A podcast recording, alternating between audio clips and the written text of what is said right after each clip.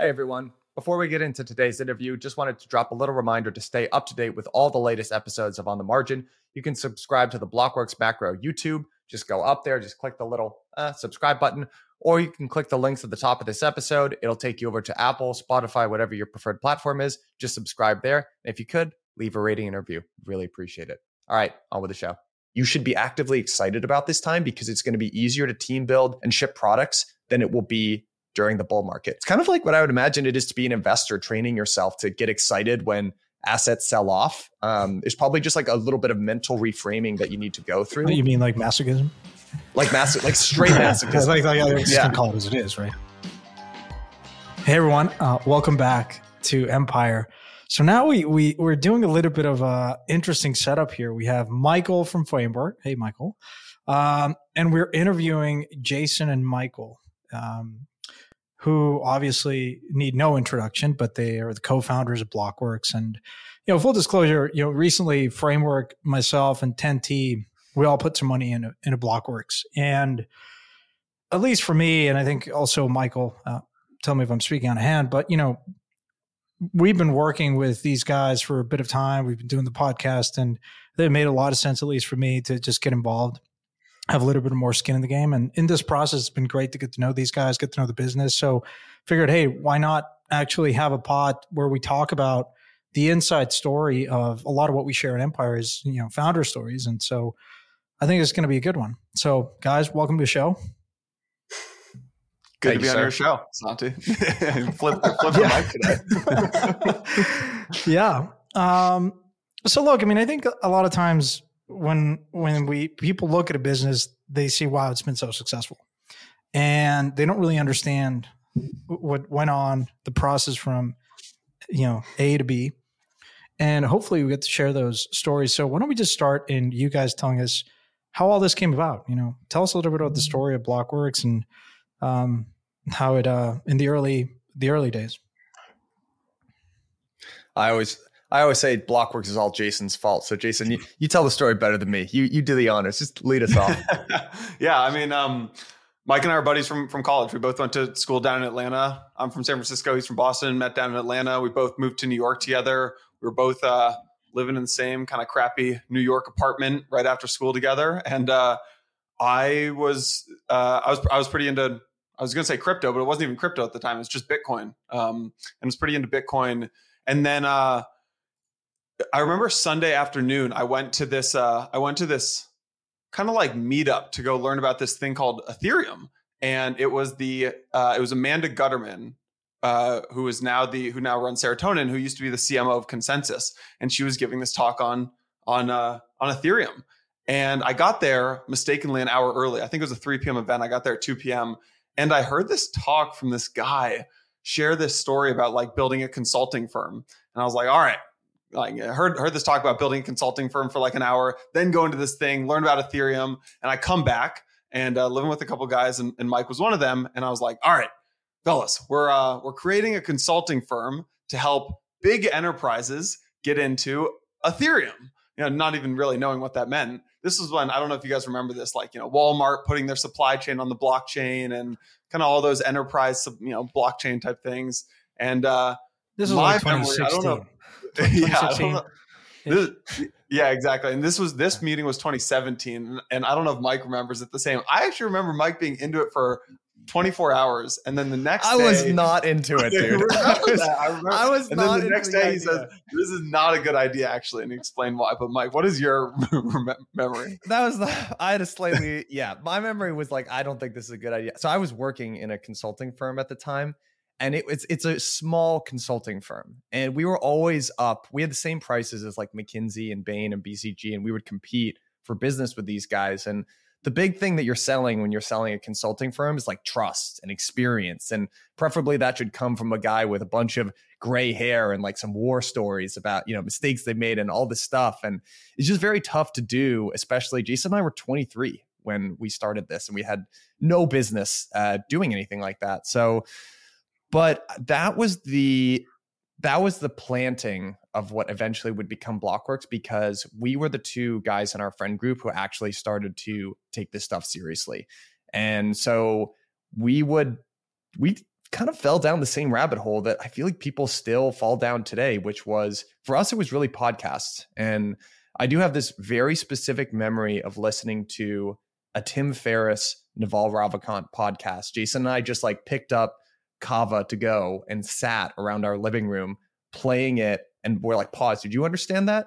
No. Did you want, do you know what an order book is? Should we Google that too? And we just like went through this like two hour long Tim Ferriss podcast. And and that was the beginning of the, the journey. Was, was, Cava good back then? And like, I mean, God, now Cava like, is like and has always bucks, been right? fire. Yeah, it is the best until until the IPO. Until the IPO. maybe okay, maybe you should just have invested in Cava as opposed to like this stupid crypto thing. You probably would have made more money. I mean, so we got a lot wrong in the early days, but one thing that Mike and I got really right. So we so we so we started listening to these podcasts, and then what we started doing is I was kind of going to these meetings already, and I started bringing Mike to these meetings and these events, and I don't know if you guys remember these 2017 events. It was like starting to get into the kind of ICO boom. Like Bitcoin had pat, you know, started at like a thousand bucks, had hit five thousand, then ten thousand.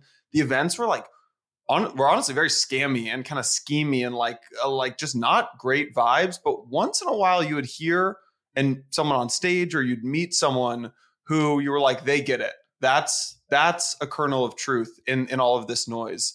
And um, I think we got a lot wrong in the early days, but one thing that we really got right was that we believed in crypto and we believed that crypto would eventually become this huge asset class and that the number of people who would who would come into the industry would grow by orders of magnitude and those people were going to demand a much much much higher quality source of information.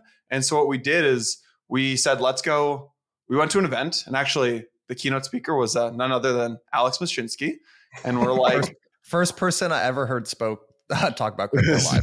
we were like, this guy seems really shady. Actually, I think our, we had a good gut sense there. But um, we were looking around in the room. We're like, there's 200 people here, and they all paid like a hundred bucks to go.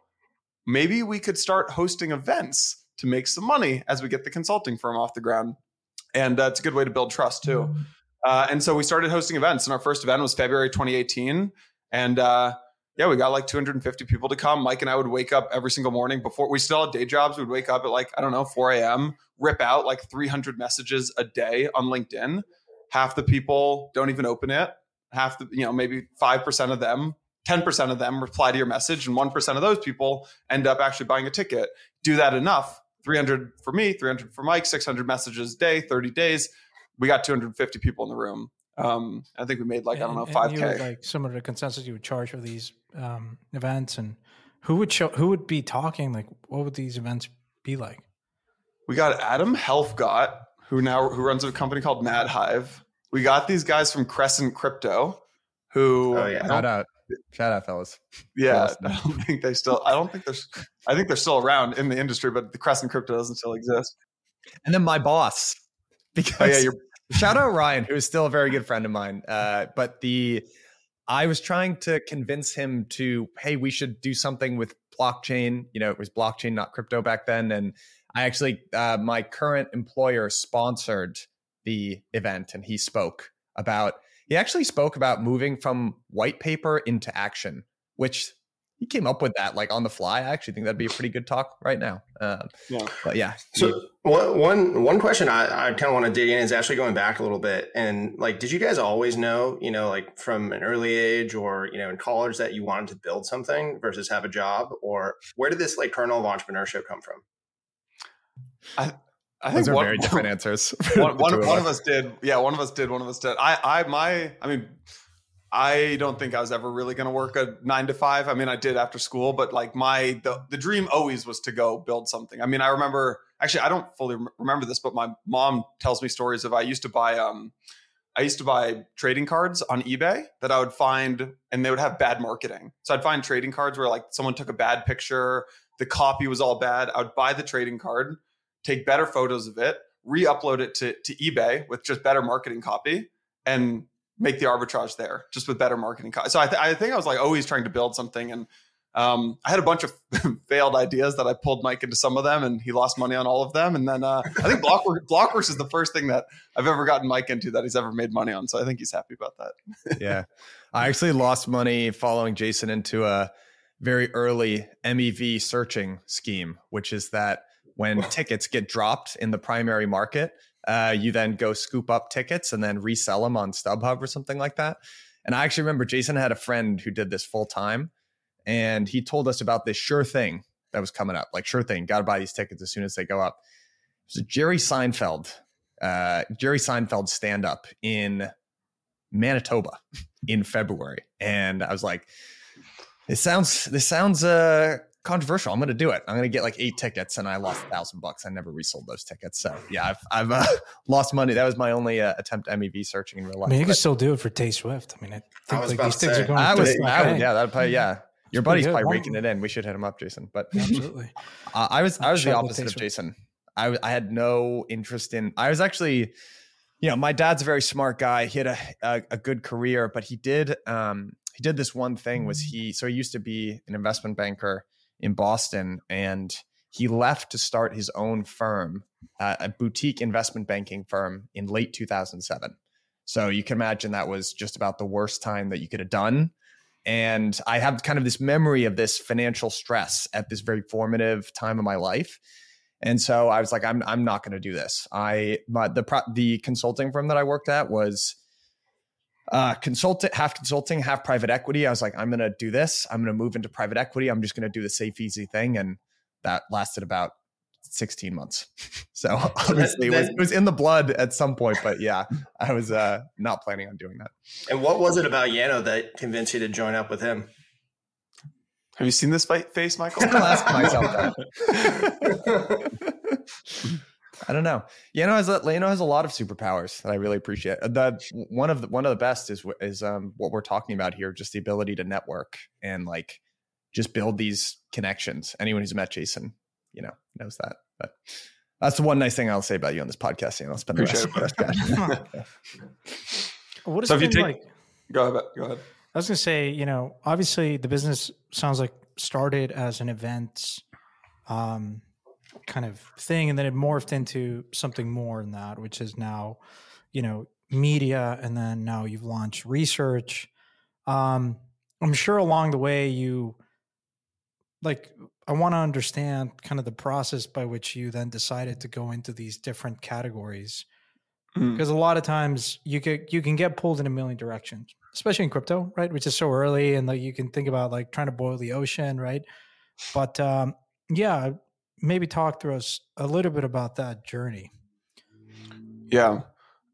We like to joke that we've basically built a media company ass backwards. And what, what I mean by that is uh, if you look at how most media companies are built, they typically start with um, with content first. They typically start with like a, a Substack or a newsletter or maybe a podcast, and it's like a very content driven person, kick, you know, kind of kicking it off.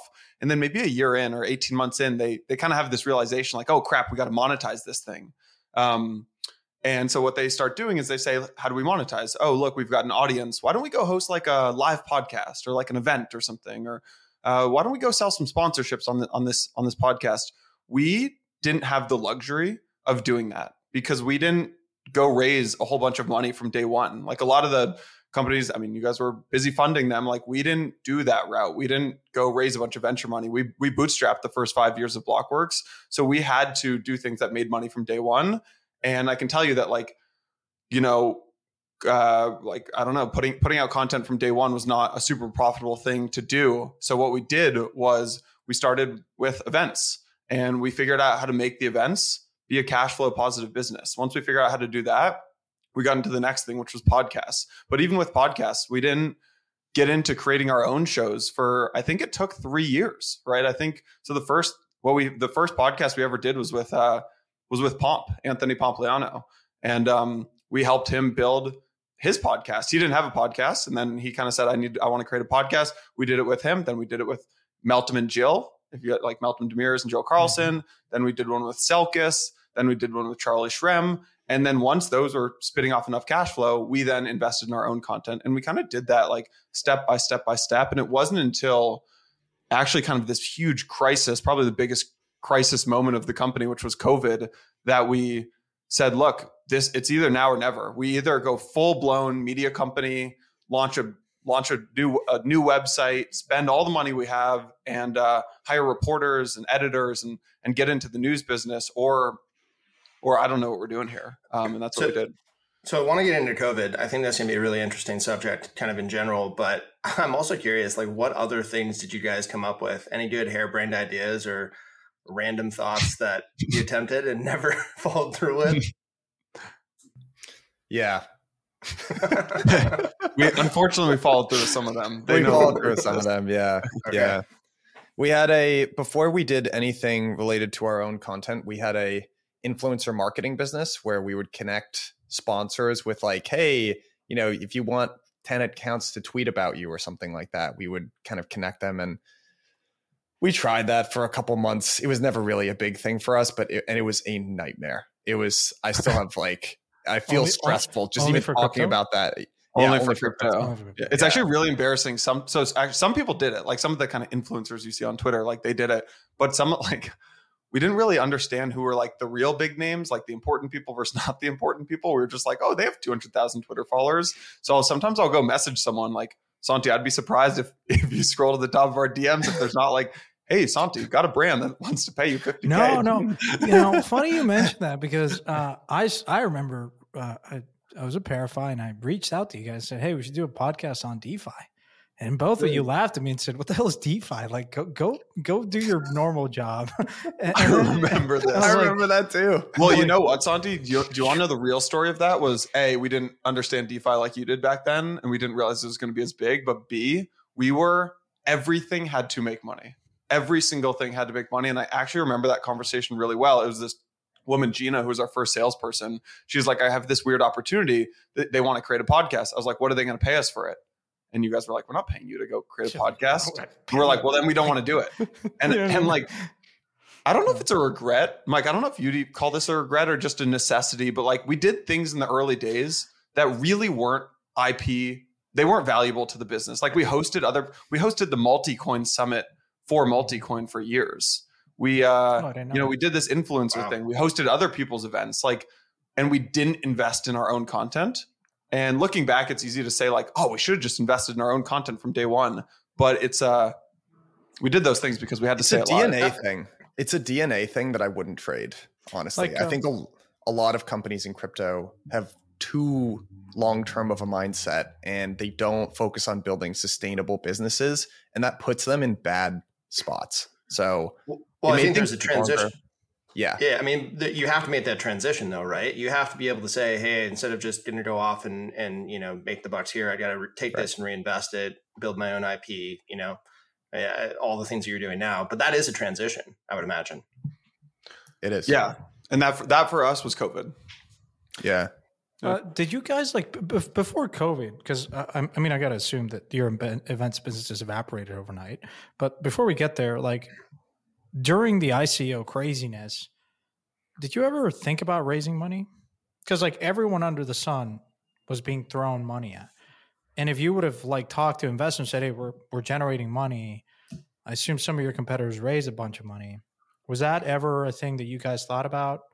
So you got to uh, so to kind of line up the timeline of Blockworks on top of the timeline of the ICO boom and that in that in that cycle, we launched the business the third week of December. Which, if you look at CoinGecko, we liter you you could put the founding of Blockworks on the literal top of Bitcoin.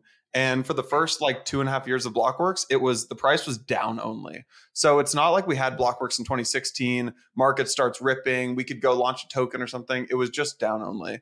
Um, and so like I don't think we really even thought about that because I don't think that opportunity existed. But also I think um, again I'm sure Mike and I got a lot wrong over the years. But like we one thing we got right was like just gut sense around like what fundamentally makes sense as a business and what people make sense to do business with.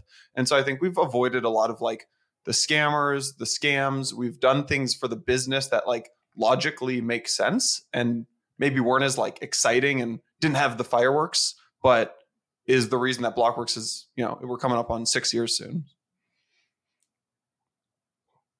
So COVID, March 2020, all set to go and have all the all, all the many events I'm sure you had scheduled. I mean, I, I remember going to the first framework event with Vance in Chicago that was hosted by Blockworks. That was more of like a, a fund one. I mean, you guys were doing all kinds of events, um, and I just remember seeing you know by Blockworks, by Blockworks for every single thing that we were, you know, thinking of attending. Um, I'm sure it was a major business line. What happened? Yeah. Um, I'm just reliving some of the pain of that particular period of time. That was a, a mental low point uh, because, you know, to take you back there, we didn't have any media business. We had two lines of business. We had events that we hosted, and that was 70% of the revenue or something like that. And then we had these outsourced podcasts that we were a production and sales force for, and we had a rev share on. And when COVID happened, I viv- I vividly remember this. It was it was right before New York Blockchain Week for folks who will remember what that is. And we actually made the first call to shut our conference down uh, before like consensus and token summit and whatever else used to be hosted during that week. And I think there was just a sense of like, what are we going to do? Because that, you know, if you if you look at the intersection of sectors that got hit by crypto, because remember, it took a while for Bitcoin to rip. So simultaneously, we were at this this nexus or like this Venn diagram of like industries that got impacted by COVID, which was like crypto and conferences. It was like we were like we were like right at the center of of where you did not want to be and it really it was an existential it was definitely an existential conversation and i think we just for the first time you know it's very easy in a startup land to just get one foot in front of the other go chase the money go do this thing. But we didn't have anything to go chase. Our whole business just got ripped out from under us. So it actually kind of gave us this chance to sit down and think what are we actually building here? And what do we want to build? And what makes sense. So what we actually did was um, Jason and I and our um, our our COO Julie Muroff, she we we all went to New York. We did this like three day in depth kind of like what do we want to do as a business, and we didn't actually figure it out then, but we moved the ball forward, and eventually what that became was this like it happened over a span of like two months of these just like really tough meetings where like it seemed like we were disagreeing and we weren't saying the same thing, but we moved one important thing. And what we found was that we wanted to do a B2B media model. That was the model that we saw that made sense. B2C being like you create a really large top of funnel like CNBC. All of the people that are in there are very general and kind of commoditized, and you sell that to like a big um, media agency. Or B2B is like very industry specific, and you sell these kind of more bespoke contracts. And we just set, we just literally set about building that. Um, I don't know if you remember it any differently, you know, but that was kind of no. I mean, we just got in a room together. We, I mean, we looked at every. I have a, I still have this media spreadsheet of I think every single media business in the world, basically, and how much revenue do they have, employees, and then I'll just reach out to people who worked at these media companies like Politico, and I'd be like, hey, you have Politico Pro. They do like fifty million in subscription revenue, probably even more at this point how that how does that business work what does that look like and then we would so we would have those conversations and then we would talk to our customers and for us our customers at that point were just people who kind of we like knew and they attended our like there were attendee conferences uh, or attendees of our conferences. And we were like what do you guys need? And one thing that kept coming up was like uh, there are editorial sites in crypto but none of them do an incredible job. Like you have a couple of brands but like no one's doing a world class job of covering the industry. And I think at one point, Mike and I and Julie looked at each other and said, like, why can't we do that? Um, and so we said, all right, what do we need? We need a new website. Took us about nine months to fully redesign, rebrand. We used to be Blockworks Group to Blockworks and build this new website. We hired our we hired three. We launched with three reporters and one editor, and uh, and we were off to the races. That was January twelfth, twenty twenty one. Mind you, at this time, you already had what I think are your biggest competitors already existed at the time. The Block, uh, yeah, CoinDesk, and then yeah, CoinDesk had been around you know since twenty fourteen or fifteen. Decrypt launched twenty eighteen. The Block launched twenty eighteen. Um, Cointelegraph, yeah. So a lot of times when when I meet a founder, Michael, you probably you always ask him about competition, and I don't have a good sense. Like, there's not like a uniform answer of what I want to hear. But what I don't want to hear is someone that says, "Oh, there's no competition," because uh, then I think that to me is a huge red flag. If the founder's just like you know oblivious or whatever. How did you guys? But I remember like that could be also I'm curious to understand, like from your perspective, those businesses were probably already a bit more far along than you guys. So what did you what gave you the conviction that this was something that you had an edge over these guys? And you said, "Hey, we can do a better job." I mean, you certainly can do a better job mm-hmm. than Bloomberg and all the other idiots that just portray the industry like terribly. But like what made you think that you could do a better job than the crypto focus specific media groups? What we did well is we had one target at all times. We didn't say like, hey, there's like seven companies who are competitors. We said we there's one company, they're the competitor, and we're going to go after them. And for us, and I think that's a helpful framework for businesses. And for us, the 800 pound gorilla in media was CoinDesk back at the time. And we said, what is CoinDesk's? They have like 10 times the amount of employees that we have. 10 probably 100 times the amount of funding because you know barry and dcg and stuff what is their weakness and for them, their weakness was actually something that I didn't realize at the time was a weakness of a lot of other crypto companies. But they made the mistake that I think a lot of other crypto companies end up making, which is they hit a certain level of scale and then they said, we need to go higher from from TradFi, or for them, it was from traditional media. So Coindesk, I have like a ridiculous amount of respect for Coindesk and people who work there. And I think their news team is amazing. They made this crucial mistake, which is they went and, you know, they probably hit like 50 employees and said, we need to scale. How do we do that? We're going to hire from Bloomberg and CNBC. And the second they did that and brought on the new executive team of you know people who didn't really understand crypto, that's when their back was against the wall. I don't think, know if they knew that, but I think that's that. I'm not even sure this is true, but that's what we saw, and we said that that's our opening. So, meaning yeah. like, you know, to, I want to understand that point a little bit more. Like, what is wrong with hiring people from those places? I think it's a big. I'd be curious you guys might bump into this or founders might ask you about this. There's a real challenge that happens, I think, in scaling a crypto company where it's very rare to get sort of a senior leader who both has deep domain expertise, but also treats crypto as a real thing. What is much more common is you achieve some amount of success in crypto with crypto natives then you say, hey, we should look at, for instance, the Bloombergs of the world that have done this extremely well and take the lessons that that they have and bring it in here. And so you do that, and it doesn't have to just be Bloomberg. Or I actually think Bloomberg does a pretty good job, but um, but but other, you know, could be a really senior marketer or really senior sales guy or something like that. And that person comes in, they don't have a real belief in the industry and they say this is what has worked in the past and i'm just going to carbon copy this right onto this company and like i'm going to crush it and it never works it, it like to a t like very very rarely seems to work. And i'm not really sure why that is. I'm not sure if crypto is just its own beast or if it's too early for a lot of the stuff that eventually will make sense to work but you see these kind of seasoned executives try to take what worked for them in another industry and carbon copy it onto this one and it just doesn't it just doesn't seem to work. And we the simple insight that jason is talking about was at this point we actually built blockworks with like a thesis that was semi right and semi wrong um, about like who we wanted to speak to. And we had learned kind of at this point that the people that really knew what they were talking about weren't I don't want to offend anyone. It it was really like the developers and the builders that were like at the front lines. Those were the people that we talked to and had our socks blown off and were like, wow, these are really new, interesting ideas and like they deeply know what they're talking about.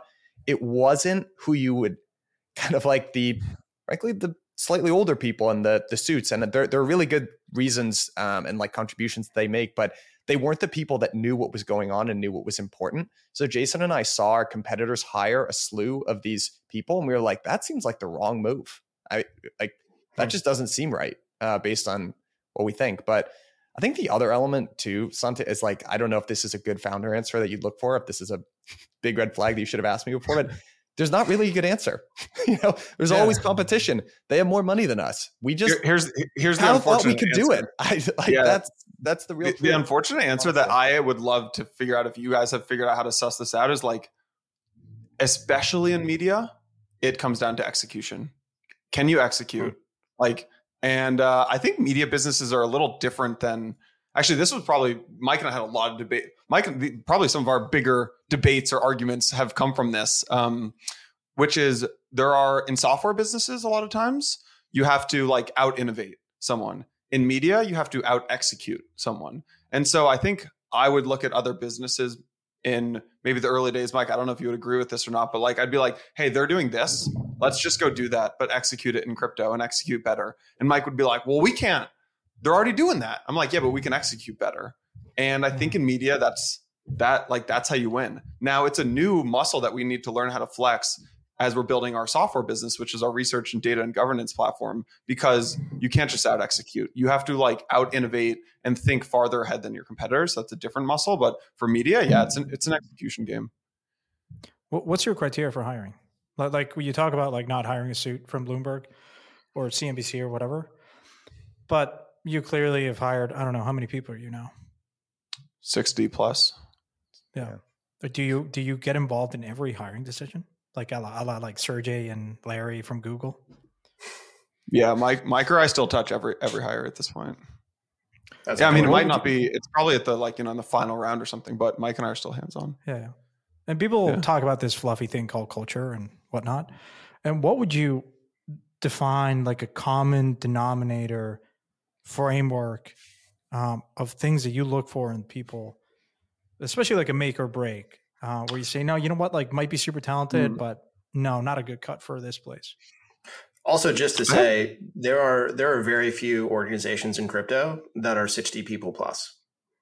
And so, thinking about it from that respect, where you have to be able to build teams, sub teams, have managers, and all the while maintaining the same perspective that you just described, which is a crypto nativity. Uh, I think that's you know hats off, but also you know would be very curious to hear more about how you've done that. I will open it up a little bit and just say, uh, I when when we launched Blockworks, I thought the hardest thing that we were going to have to do was build our website or go sell a six figure sponsorship. The hardest thing by far, and it's not even close by orders of magnitude, is building a team and scaling a team. Um, I don't know if you would agree with that, Mike, but like that is getting. I think you have like three roles as a founder: set the strategy, push the speed, push things to go faster than they would, you know, things would get shipped if they weren't if you weren't there. And the third, get people rowing together. And uh, honestly, at this point, like Mike and I spend a lot of time on that third bucket, getting people to row together. And um, yeah, I think it starts with like who you think about hiring, um, all the way to like your yeah your culture and your values and things like that.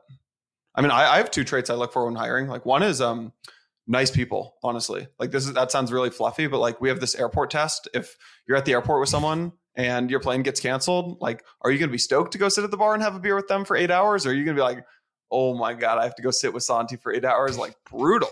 And we had the same test to with. be fair, we've invest- never actually met in person, so we don't really know this. We have no permissionless.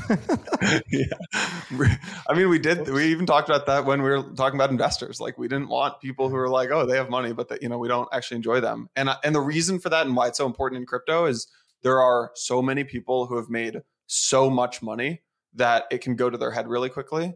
And we want, like, I think we have a very like empathetic kind and like generous and nice team and that was really important for us.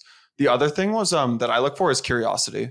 Above above pretty much everything else outside of kindness is um curiosity and the and there's a real reason for that which is crypto moves far too quickly to uh to not be curious. And if you're not if you're not naturally curious, you're not going down like weird Wikipedia rabbit holes and weird Reddit and Twitter rabbit holes, like you will just get blown in the dust. Like if you think about what people were talking about in crypto in let's say 2019, 2019 was like prime brokerage, institution institutional custody, Fireblocks. One year later, boom, DeFi summer.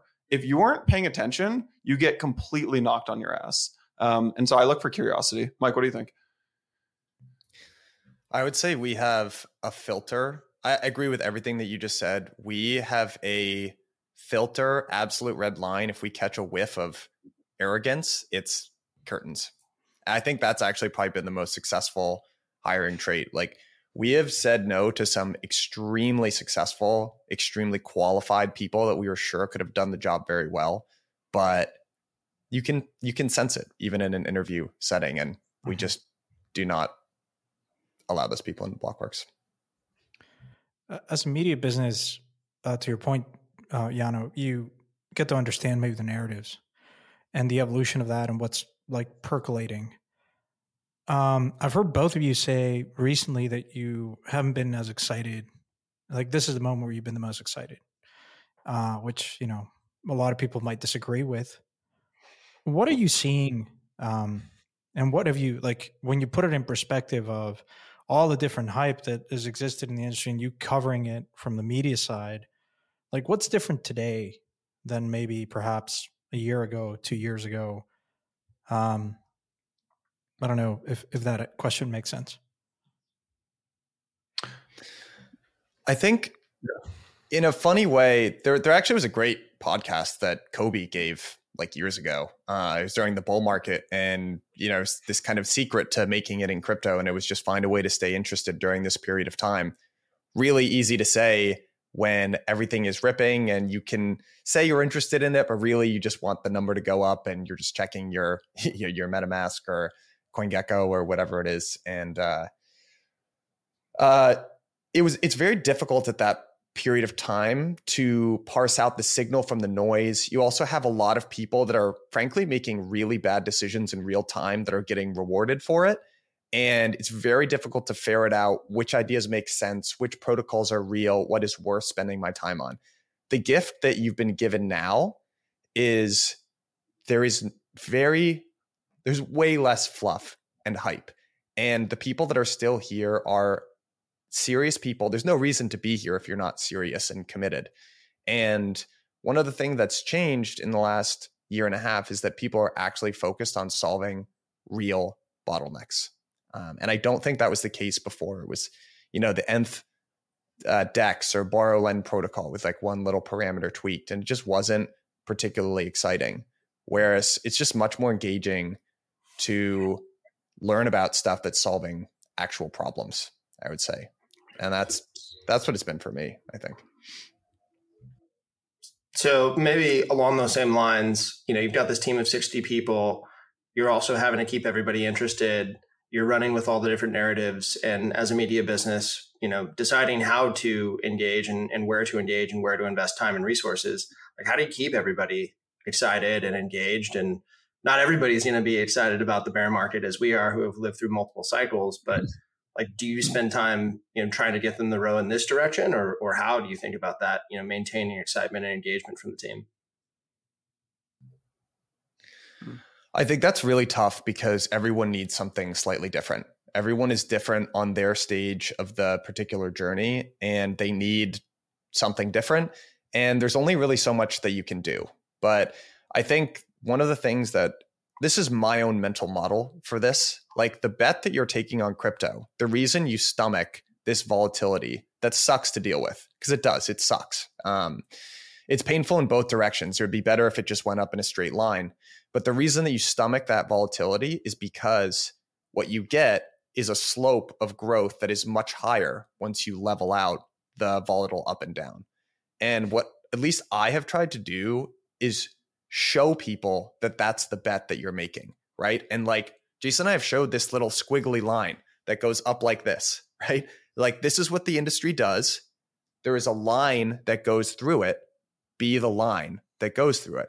And what that means during these crappy times are you have to find a way to remain interested, understand that this is not the end of the world, and that this is actually you should be actively excited about this time because it's going to be easier to team build and ship products than it will be during the bull market. It's kind of like what I would imagine it is to be an investor training yourself to get excited when assets sell off. Um, there's probably just like a little bit of mental reframing that you need to go through. You mean like masochism? Like massive, like straight masochism. like, like, like yeah. call it as it is, right? Yeah, yeah. I, I, think it's easier as an investor, right? Because you're looking at the prices and you're saying, okay, I was able to buy this at X. You know, if you like it at 60, you're going to like it at 20. Yeah, exactly. But you don't have that immediate feedback in the media business. Maybe instead of, you know, how you think about the team and, you know, kind of getting the excitement and engagement from the team, how do you think about the business? You know, where, where are some of the, some of the bets that you're making, you know, now as you look to the future?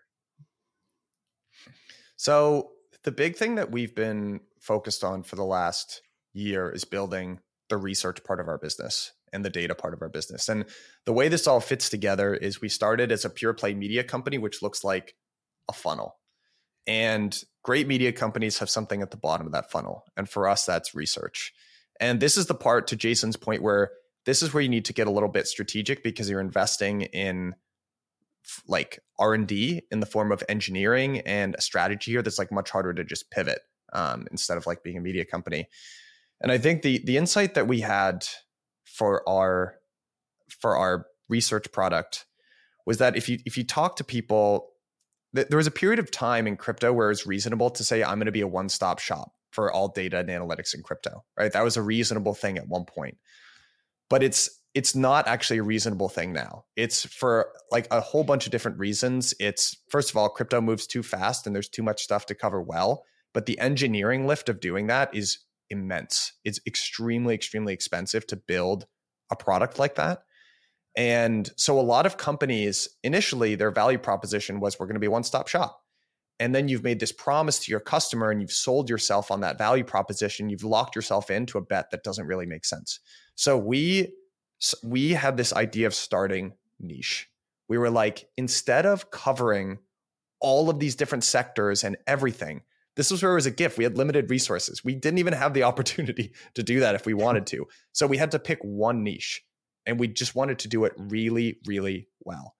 And this is another point where I think there's kind of like an art and a science of like, when do you listen? How many times have you been told, just ask your customers, like just talk to your customers? And you kind of have to do that and you have to listen to your customers, but you also need to know when to not listen to them and to have a thesis on the way that this industry is going to play out. And our the- we had like two theses, which is one, start narrow instead of broad and then allow yourself to grow into it. But then the other thing was that eventually crypto is going to shift from mostly a trend following investing space to one which is more based on fundamentals. And those were the two big theses that we had in terms of building out the research product. And it's allowed us to be like tighter and get the the quality, the content, and the data and analytics and the governance stuff better for our little sphere of the universe. And then we can expand out from there. But that's what we've been doubling down and and really building aggressively. Yeah, and, and connecting the two sides of the business, right? Because this is this brand new core competency for us, brand new platform.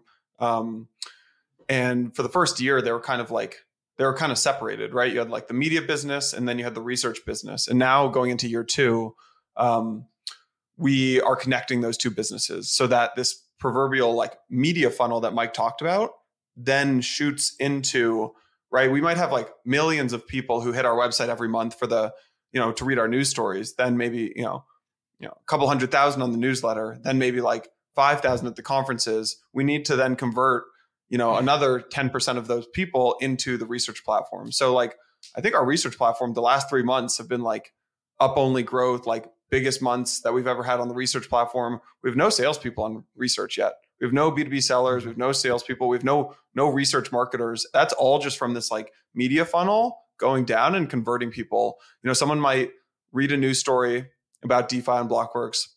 And then they see that we have a podcast called Bell Curve on MEV. They listen to Bell Curve. Then they see that there's permissionless coming up. They attend permissionless. Then they see our like research booth on site or something like that. And like that's this mm-hmm. funnel that we talk about that is actually starting to work in real time. So that's like I think Mike is spending a lot of time on the platform, like what is the research like what do fundamentals in crypto look like and then i'm spending a lot of time on like the design and the engineering of the product and then connecting those two businesses together now that we're uh, on trends i am curious to understand where like who, who's your audience like where, where do they come from are they mm. institutions mm. how has that trend line changed in the composition of your of the people that are visiting your site listening to our podcasts and whatnot like who are they? Who are these people?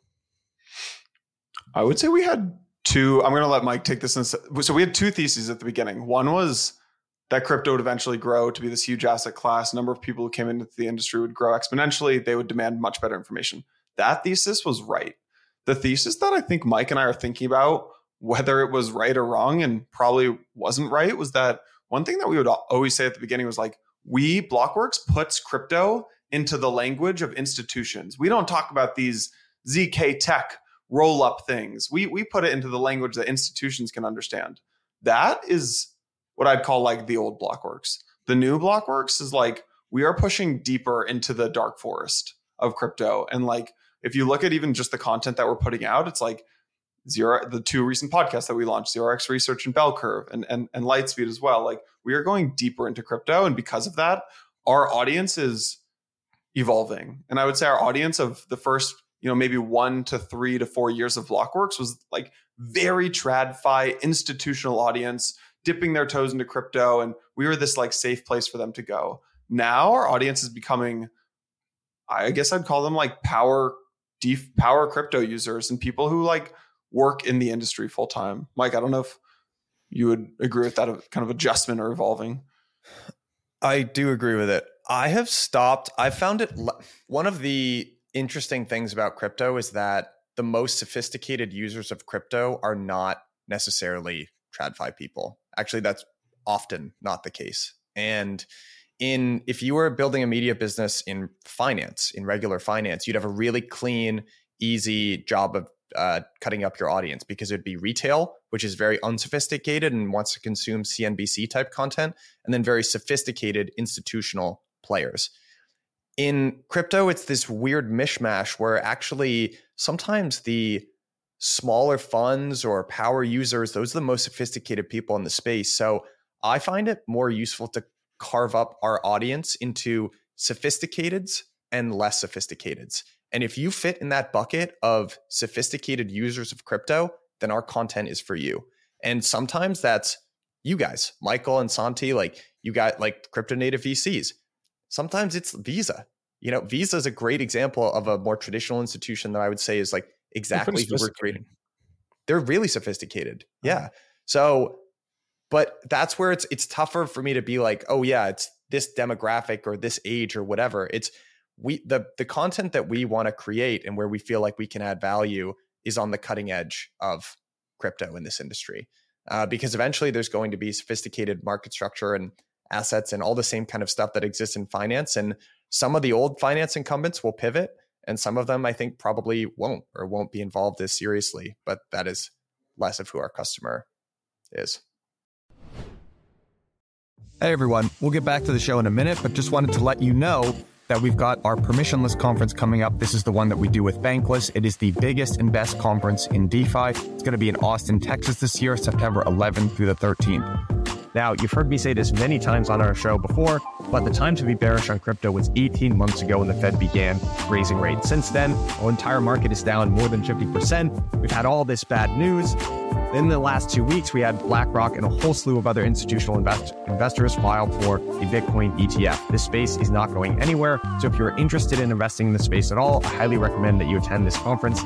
The other thing, and I've said this before as well, bear market conferences are the best ones. In the bull market, you have all this retail, all this noise. Now you only have the people that are really here building great products. This one is worth your time 100%. And since you are such good listeners to On Margin, which I really appreciate, giving you all a special 30% discount code. It is margin30. Now you can access that by clicking the link in the bottom of the show notes. So you can see my fingers pointing down, click that link.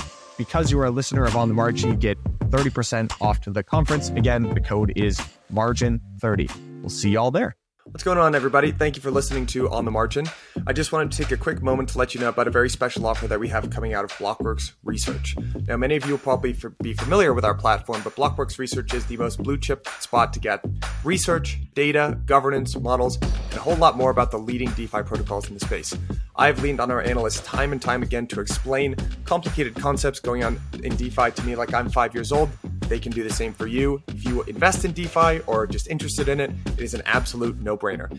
As a listener of On the Margin, and to say thank you all for listening to the show, you can use Margin 10 for a 10% discount, and that gives you access to everything, which would be weekly in depth reports, live data, all of that good stuff. So, again, that's code Margin10 for a 10% discount. Link is in the show notes. Sign up now. Thank you later.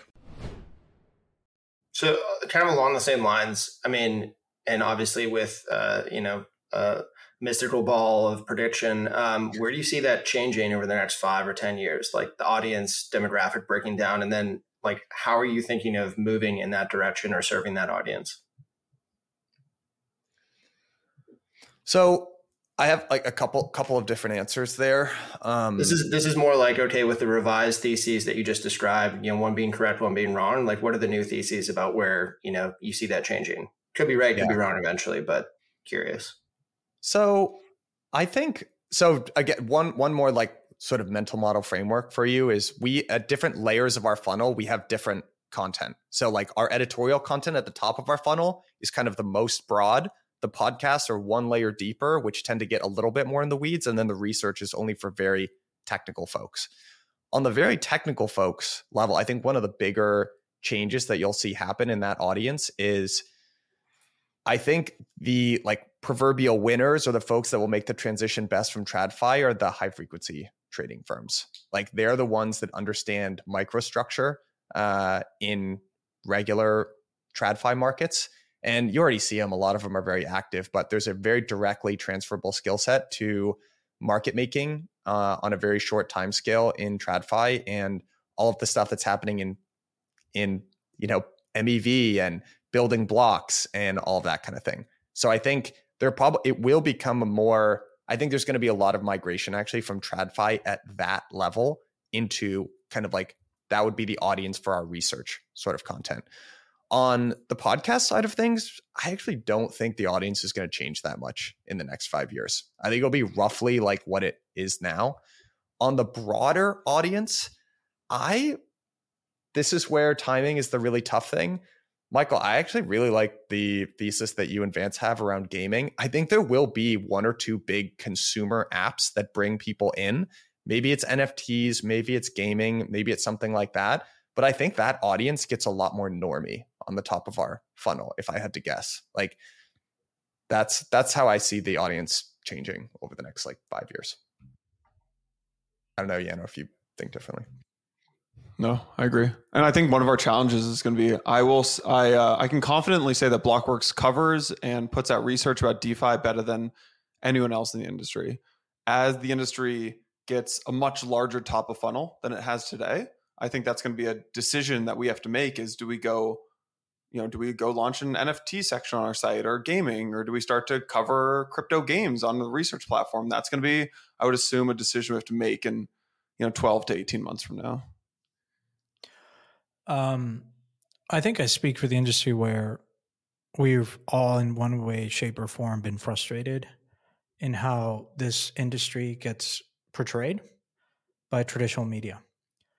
And that was a large impetus for me to do the podcast after I left ParaFi because I said, look, I, I think education, but more like pure education. Like, because I think people are really lost in this journey. There's like a big divide between a lot of noise and bad portrayal in traditional media, and then all the influencers out there that are always trying to shell and sell you stuff, but like kind of like under the hood of we're educating. And then there's like what I think you guys are doing, which is more genuine content without an agenda. But like, do you ever do you ever feel the need or the like to make this the Bloomberg of crypto? Uh, like really go out and try to I don't know, like convince the more mainstream narrative and, and like control that. Because I've heard you say all throughout this podcast, we want to be niche, we want to be really focused on our core audience and like and maybe that was true for since inception like just for better or for worse you just had to focus on a few things. But as you have more resources you keep growing like do you ever see a place in the world where you become that huge media like media conglomerate that really starts to influence uh, you know the millions out there that are getting fed pretty bad information about this industry I will. My mom has this saying, which is, "You can't make anyone do anything." And she says that to illustrate the point that my sister and I were hellions in high school and put her through a lot. Uh, and she couldn't make us do what she wanted she wanted us to do. But I think it applies in this situation a little bit. You can't. This was where Jason and I erred in the original thesis for Blockworks. You cannot make someone who does not care about something care by putting it in different language. They simply have to come to crypto within their own frame of thought. And frankly, a lot of the ways that people start becoming interested in the space are wrong. I was a consultant. I did supply chain consulting and I was really interested in that. It took me a year to find out that that was completely useless. And everyone is going to come to crypto in their own individual way. And I've actually stopped worrying about that. And I just believe that it's going to happen organically. And the best thing that we can do internally as an industry is just create products that people want. Once people are primed and interested and using this stuff, that is where I see Blockworks shining and winning and helping move our move us in the right direction. But I don't I don't think it's possible to go out into the world and change people's perceptions. The industry needs to do stuff, create products that people want, solve real problems, and change the narrative that way. And then we can talk about it in a fair way.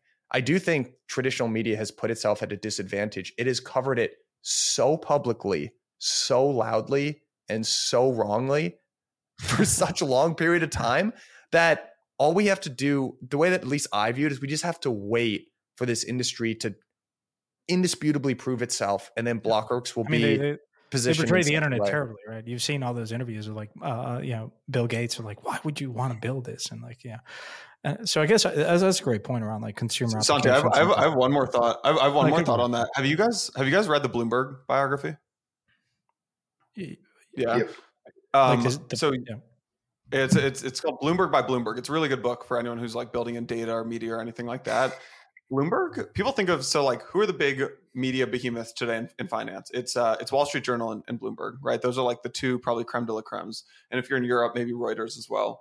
Um, back then in the 80s, it was uh and 90s, it was it was Reuters and Wall Street Journal. Um, the journal in the in the US, Reuters in, in Europe. The way that Bloomberg be, got on that you know pedestal as, and became one of those like the power players they didn't just go like try to compete with them from day one there were actually a lot of interesting partnerships that they did. So the first thing that bloomberg ever did was they supplied their bond pricing to reuters.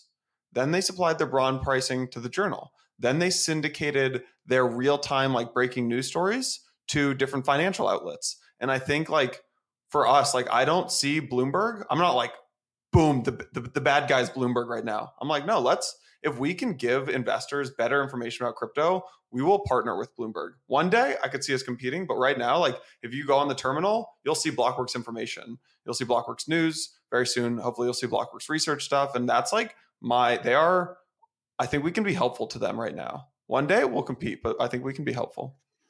That's a great point.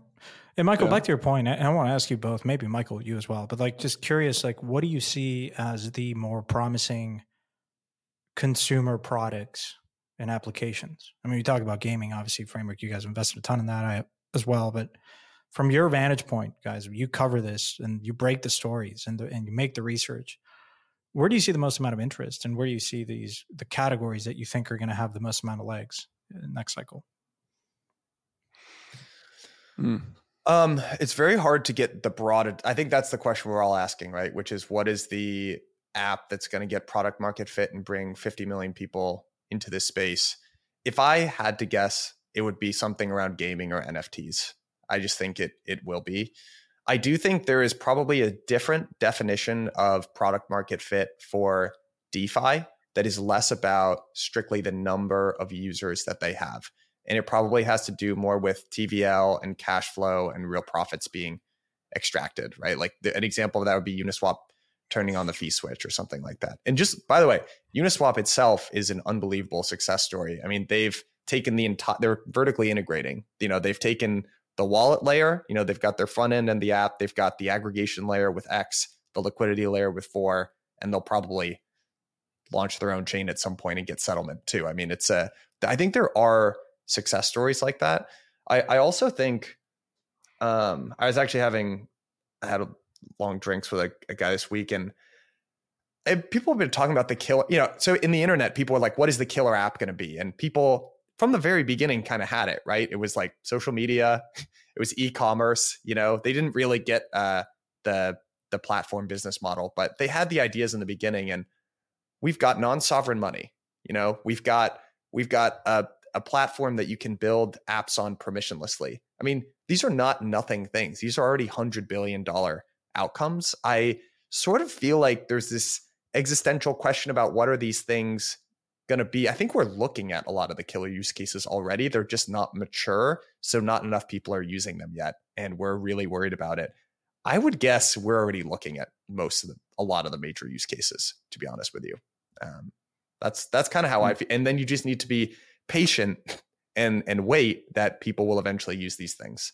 Um, and I believe they will. I'm really optimistic about that. I would agree with that. I think we've got it with DeFi right now. Like DeFi is it, but I think what people get wrong is DeFi is a B2B business. It's not a B2C um, business. Yeah, yeah. And uh, so we've got these like incredible, what almost look like like it's like the crypto version of B2B SaaS businesses. It's like DeFi it has now like a dozen protocols that spit off a bunch of cash flow. They're sustainable. They've got massive businesses on top of them and funds that sit on top of them. And it's this like interoperable ecosystem for better or for worse. Uh, but then, like, actually, this weekend, someone posted this question on Twitter being like, what apps would you miss the most if they left or something? And the first thing that came to mind for me was actually Blur and OpenSea. Like, those are probably the two. Uh, the two apps that I go go on the most um, is like Blur and OpenSea just for NFTs. So I've got to assume like it's something that we can't see yet, but it's going to be some NFT thing in 2025 probably. I mean, stablecoins, right? Stablecoins. I, I, was just interviewing Jesse from from uh, Coinbase uh, yet again, and God, I mean, the whole vision of Base is, makes me incredibly excited. As as a catalyst with account abstraction, with USDC as that conduit, like, holy shit! Like, you know, he was talking about like a, a re, like a, a restaurant points like a program that is deploying on base. And you're like, yeah, you could see the vision, right? You know, restaurants issue an NFT, that's your loyalty, you get points, and you pay with USDC. You don't even whip out Apple Pay, none of that jazz. Like it's just everything just works, right? and yeah, I think Coinbase might just become that like everything app. Uh, and it's incredibly exciting. Well, only thing I'll add to that um, is I totally agree. I think you know, Mike, you said it well. People had the original ideas for what would ultimately end up working on the internet. The one, the one thing that I would add to that is it took catalyzing events for those things to become real, like SSL to make e-commerce actually work, and like the ability to take digital photos and upload them to make social media actually work like i think that there's going to be sort of ex- extraneous you know third party events that make all these things real. Uh, and it's really hard to predict what those events will be and it's more you know a social prediction than a than a technological one in a lot of senses. But i think we have the ideas of what will work. It'll just be something that happens you know because some random event makes it possible. Yeah. Got, i totally agree. you know who i think gets this really well is the solana ecosystem and this kind of like this DePIN I think you can squint at DePIN, which is um and and see how this space might end up evolving. It's like stuff that takes place on crypto actually leverages hardware and might eventually influence hardware and then actions that people take in real life. I actually think it's clearly not where it ultimately needs to be, but I think you can squint at that and see a very attractive future for crypto actually. And it actually might solve this big problem of like how do you incentivize gig workers and give them upside, which would be pretty cool. Mm. But that's a little further out there. Guys, I have a I have a question for you guys actually about Blockworks. Oh, here, we um, here we go. Here we go. Santi. This is the part where Santi usually Grilling drops off. Third degree. yeah, third, yeah, exactly. Um, you guys see a bunch of like bunch of businesses and pass on a bunch of businesses. I'm actually curious because never really asked you guys this. Like, why did you invest in Blockworks? What was the what what was the reason? I mean, I'll, I'll go first. I think you know Santiago said this at the start. Um, first and foremost, getting to know you guys and having that happen even long before there was uh, even you know the idea of an investment opportunity. Um, having the podcast together, listening to all the content, seeing the maturation of the business, like I said, Vance and I literally went to you know whatever that Chicago uh, event Coin was, and CoinAlt's fun CoinAlt's, that's what it was. oh yeah, fun symposium where we were literally talking about Fireblocks and you know custody yeah, yeah. and all the all the unsexy stuff. Um, but no, and watching the progression of everything, um, and you know just having people on the frameworks team framework team um, who can understand sort of the trajectories of media in the industry at a deeper level than than maybe like Vance and I would be paying attention to, and and you know Adam on our team talking about you guys and recognizing all of the the crazy stuff that was going on simultaneously and how everything was lining up. And then you know talking about the potential of the research platform and and frankly like the question that i thought was the most telling was okay you know everybody has a research platform. Everybody's working on this. Which one do you use? And the answer is like well i really kind of don't and it's because there isn't one that has all of the encapsulated information in a digestible manner. And there is an opportunity to build that um, and and sharing that vision i think you know all of those things coinciding um, was mm. what made it obvious for us. Uh, yeah i would definitely agree with all that. Uh, yeah people. I mean i invest in people but like i'll give you a more concrete um, answer. I think media is countercyclical like as, as i think of my portfolio like you guys crank out news in any market environment probably more in the bear market like engagement probably is higher in the bear market and so I think it is a kind of a defensive position in my portfolio because people, like, you look at all these conferences, people still go to these conferences uh, in the bear market. And it is a very simplistic bet on the growth of the industry. You said earlier, right? If you believe this industry is going to be 10 trillion plus, then someone's going to have to cover that. And I think you guys have a pretty interesting diversified business model across events, which is backup, right? Uh, you have the research platform, which is it, I, I, didn't give any credit to that, candidly. Like, like, okay, it's it's option value, but nonetheless, like just just events can be highly lucrative, um, because it is an industry that people need to go to these events. I I had to go to these events to truly understand and connect with these special. Heck, that's where I met Stani.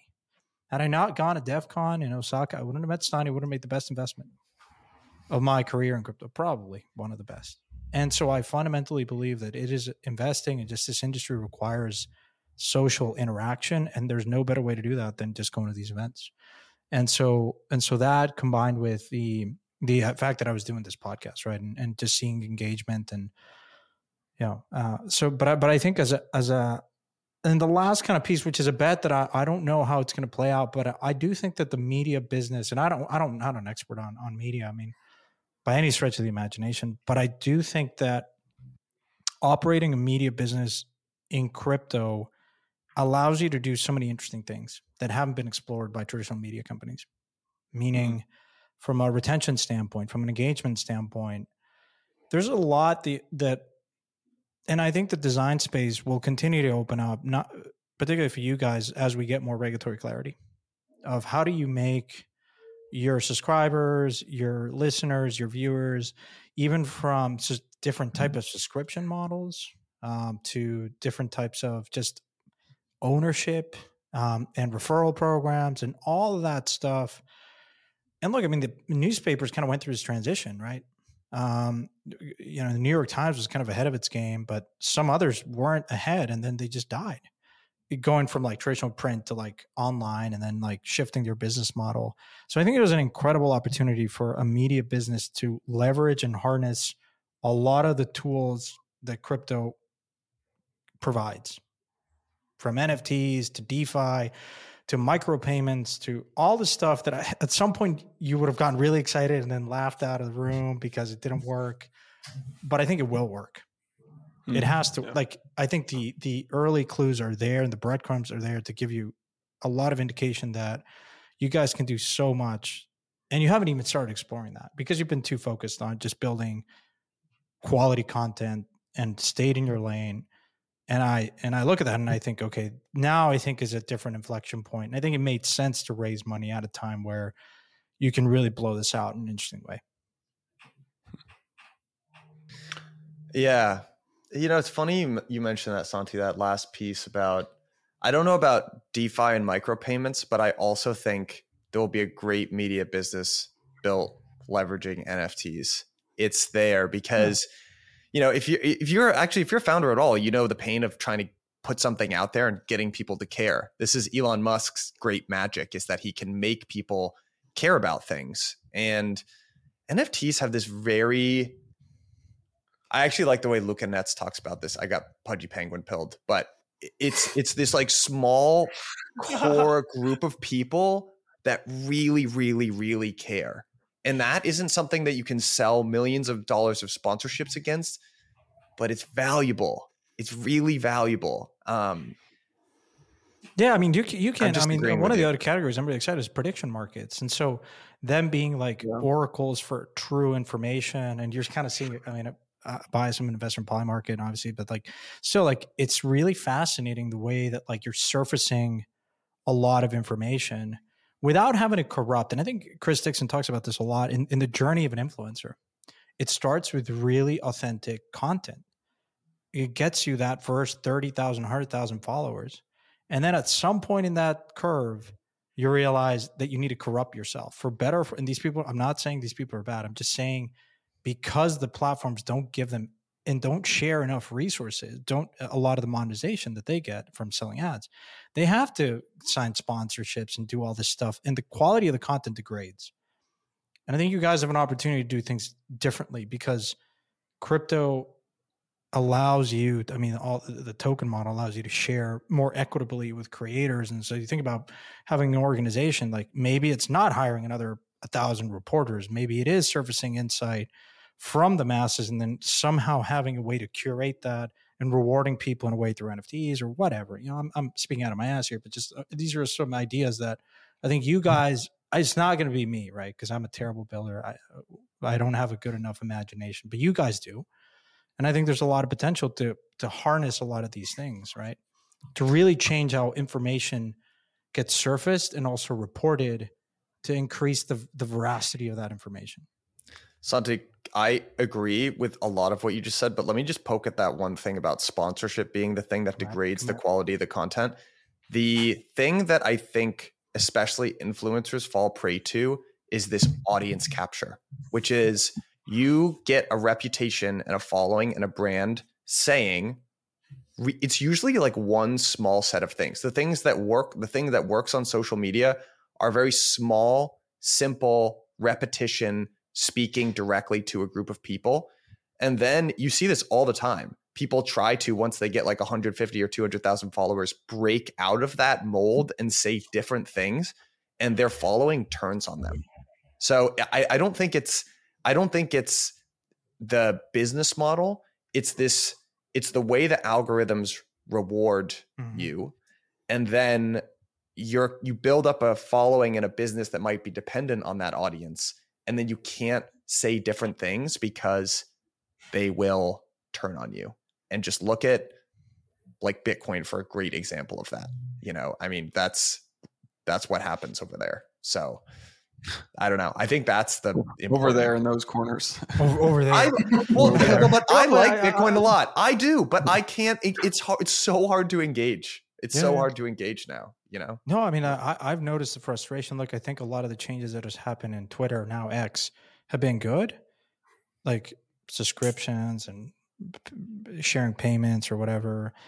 But it's also the you can see in in real time how changing the mm. algorithm and how many likes you have. It's just like it's it's very confusing and it's frustrating.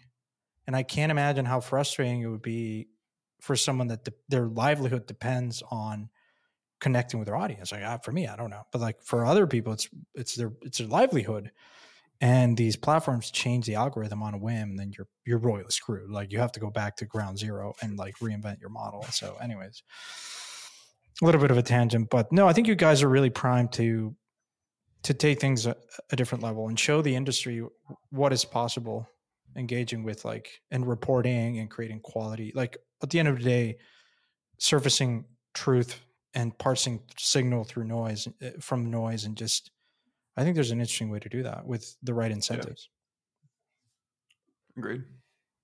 what has been the worst mistake? And how much do you think about it?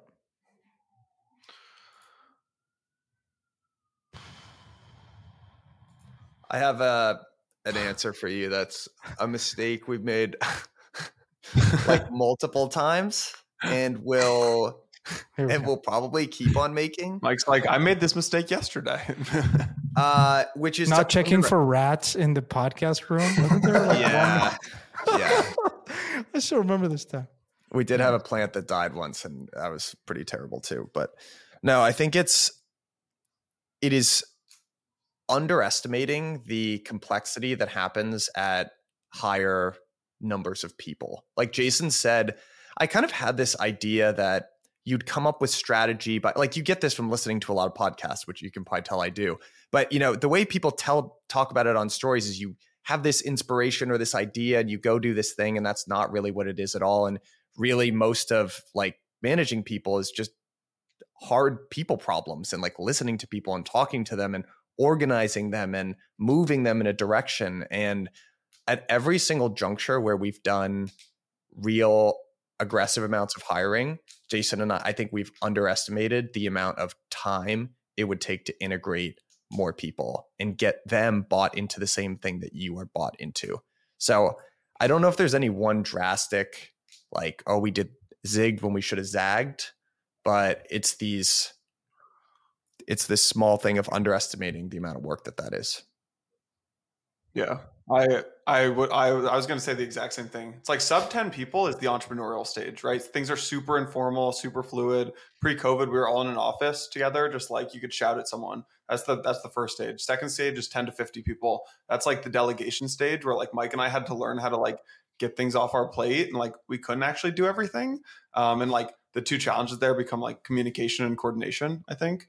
And then we're in the like what I would call the professionalization stage, which is for the first time we need like standardization and like product like processes and procedures which pre this phase i was like we'll never have that. That's what slows companies down like and now here we are. We need it.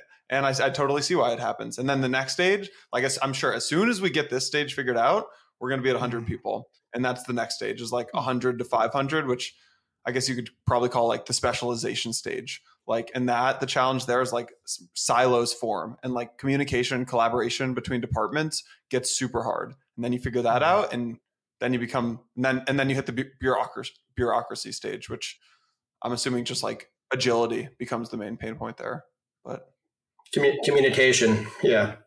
Yeah. Sounds like you have a deeper appreciation for organizational growth and challenges. Um, does that Yeah. make you more or less bullish on DAOs and governance, on chain governance? that's a phenomenal question Fonte. it has been I know me my answer. yeah mike you go first I think DAOs DAOs have been like a very broad brush, which is let's let's just start with what doesn't work. Totally flat hierarchy, doesn't matter what kind of organization you are, it should be flat. I think everyone agrees at this point that that doesn't work. Except what Ray I- Dalio, but yeah. Okay, except for Ray. So what I what I now think is that there's going to be a broad the style of governance that you have to have needs to fit the product that you're making.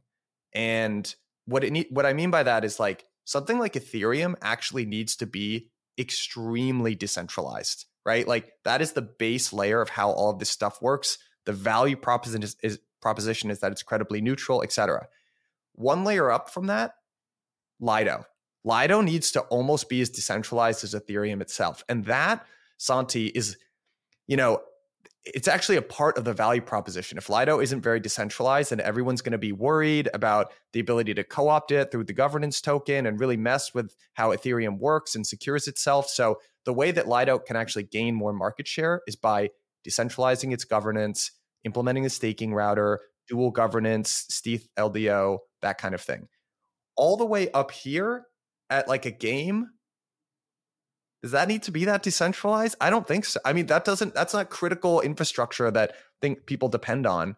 And actually the analogy if you want to look at it is kind of like different layers of regulation in companies in the world. So the government is has to be really fair and transparent.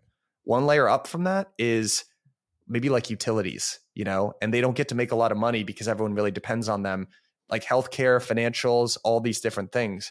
I think what we've the mistake that we've made is to try to paint a broad brush and apply the same level of uh, decentralization that Ethereum needs to every little DAO, and that doesn't make much sense. So I think what'll probably happen over the coming years is we'll get more of an understanding of okay, for a decentralization or for a decentralized exchange, you know, these core things need to be decentralized, but a lot of the product stuff you can actually just organize that like a company, and that's okay. Completely agree with that. Good take. Yeah, I agree. Cool guys, this has been fun. What else should we Very. talk about? Anything else? Do I you don't know. hate us already? As investor, as investor? I have, I have Good a on question you for you guys. I have a question for you guys. Um, what Yep. percentage of your portfolio companies send investor updates, and are they monthly, quarterly, and how useful do you actually find them? Hmm. And does it depend if you're the lead versus like just participating? If you're sending an update, you're sending an update. Um, I would say most do. It also depends on which stage. Like, okay, we're talking about a protocol like an Aave or you know something that's yeah, scaled and you can follow along the governance forums, and that's going to be the best place to get the updates. If it's something that hasn't launched yet um, or isn't really scaling yet, definitely. Um, basically, if there's no way of understanding from the outside looking in what's going on, definitely. Um, and whether that's a protocol or a company, um, how useful? Uh, they're useful. It's important to understand where things are, how things are trending, any things that are coming up that you don't know about that could be negative, how you're to have to deal with it, that type of stuff. Um, how how we should be thinking about fundraising. Like, there's all kinds of stuff that gets put in there.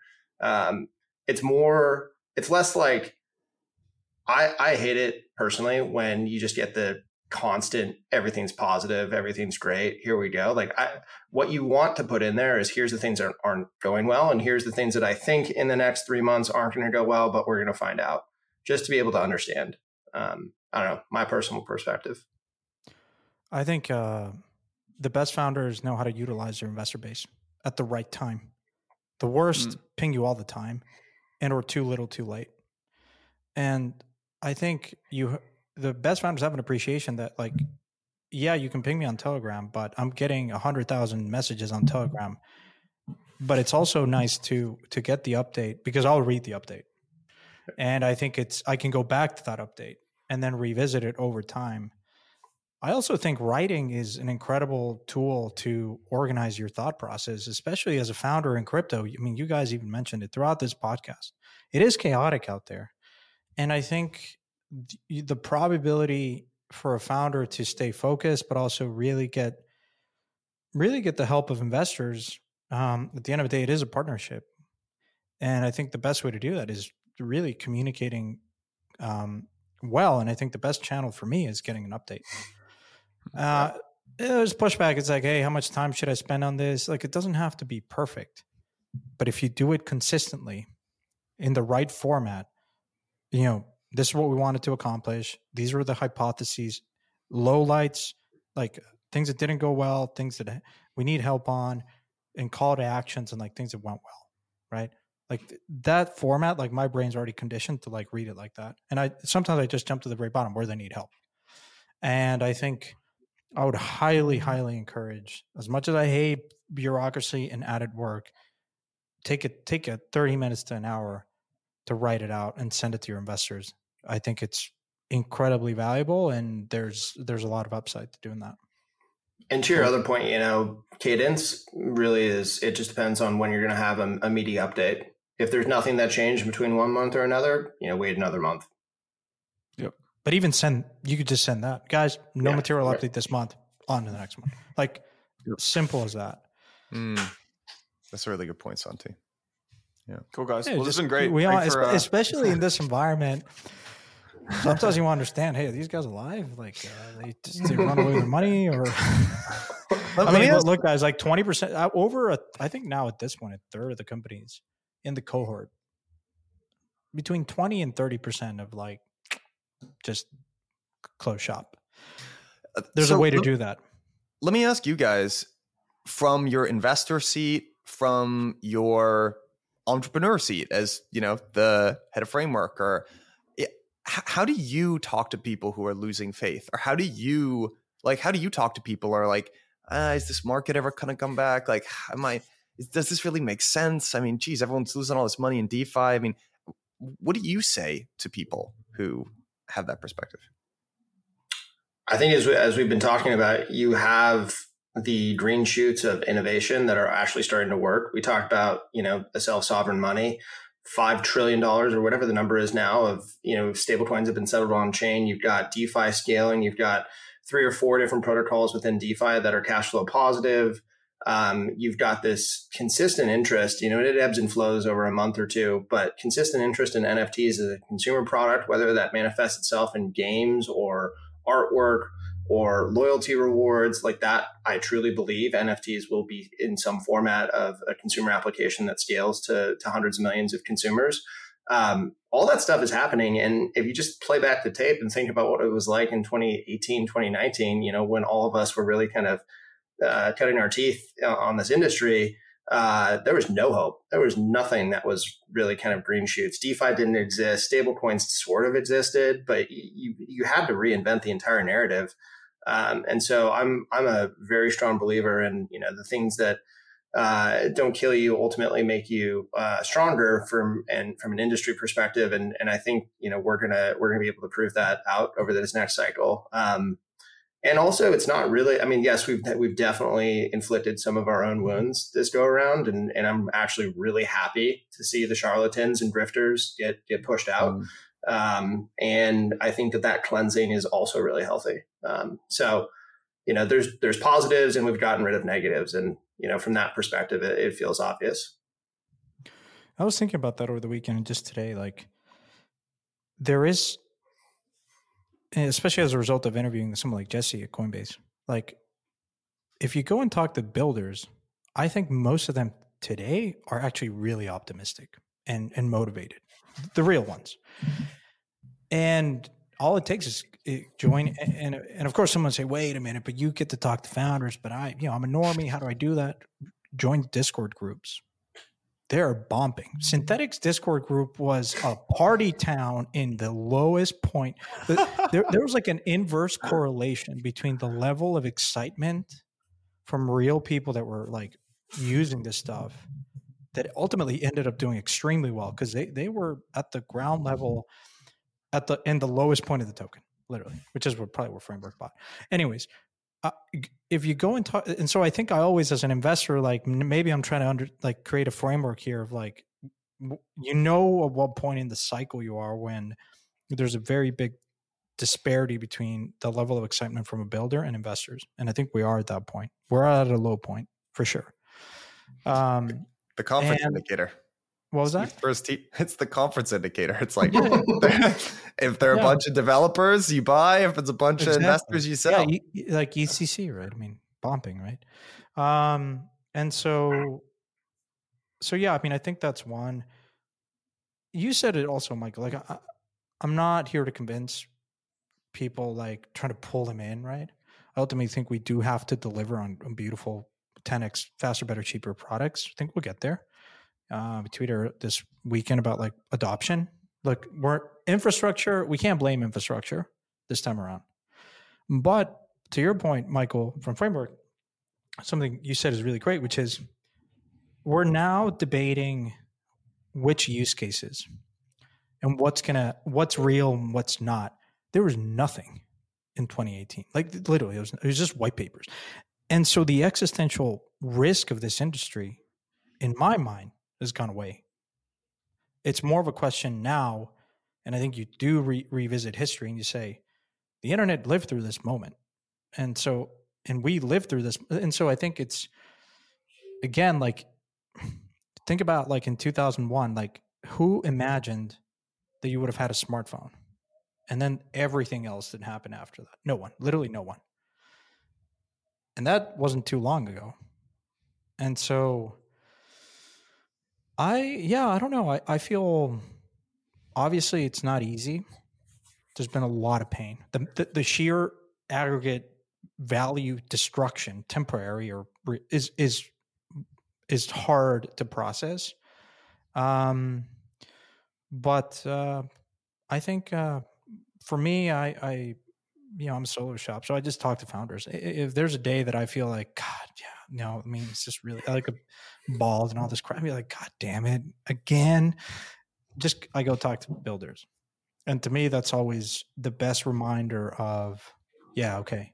Smartest people I know are here. And, and look, there's been number of times since I've been a part of this industry, more than three or four, where I'm like, you know what, I'm just gonna pack up my shit and go. Like, like this is too much. Like, this I is have why- trouble seeing you do that. No, Santi. no, no, no. I, no. I, I, I, honestly I it- do. Gianno, how many times? How many times have I heard? I've said this to you many times. Like, I, this is why, guys. Sorry, to, I'm going to say it. I hate going to conferences for this reason. Because the the the normal conferences, like, God, man, at the peak of every bull market, it's like that scene in like The Big Short where they're going to Vegas in the mortgage association and they leave. And they're like, literally short it all. Dump it all. Dump it all. and, and you go to like Bitcoin, Bitcoin Miami was just like one of those where you're like, good lord, like Or Breakpoint 2021. Breakpoint was uh, yeah, Pico yeah, top of it. like, Oh my god. and, and so those are the hardest moments, to be fair. it's uh, nah. So, anyways, look, it's a reminder. We're all human, of course. Like anyone that says a crypto is easy, God, spend another month or two, and you'll realize that it's not.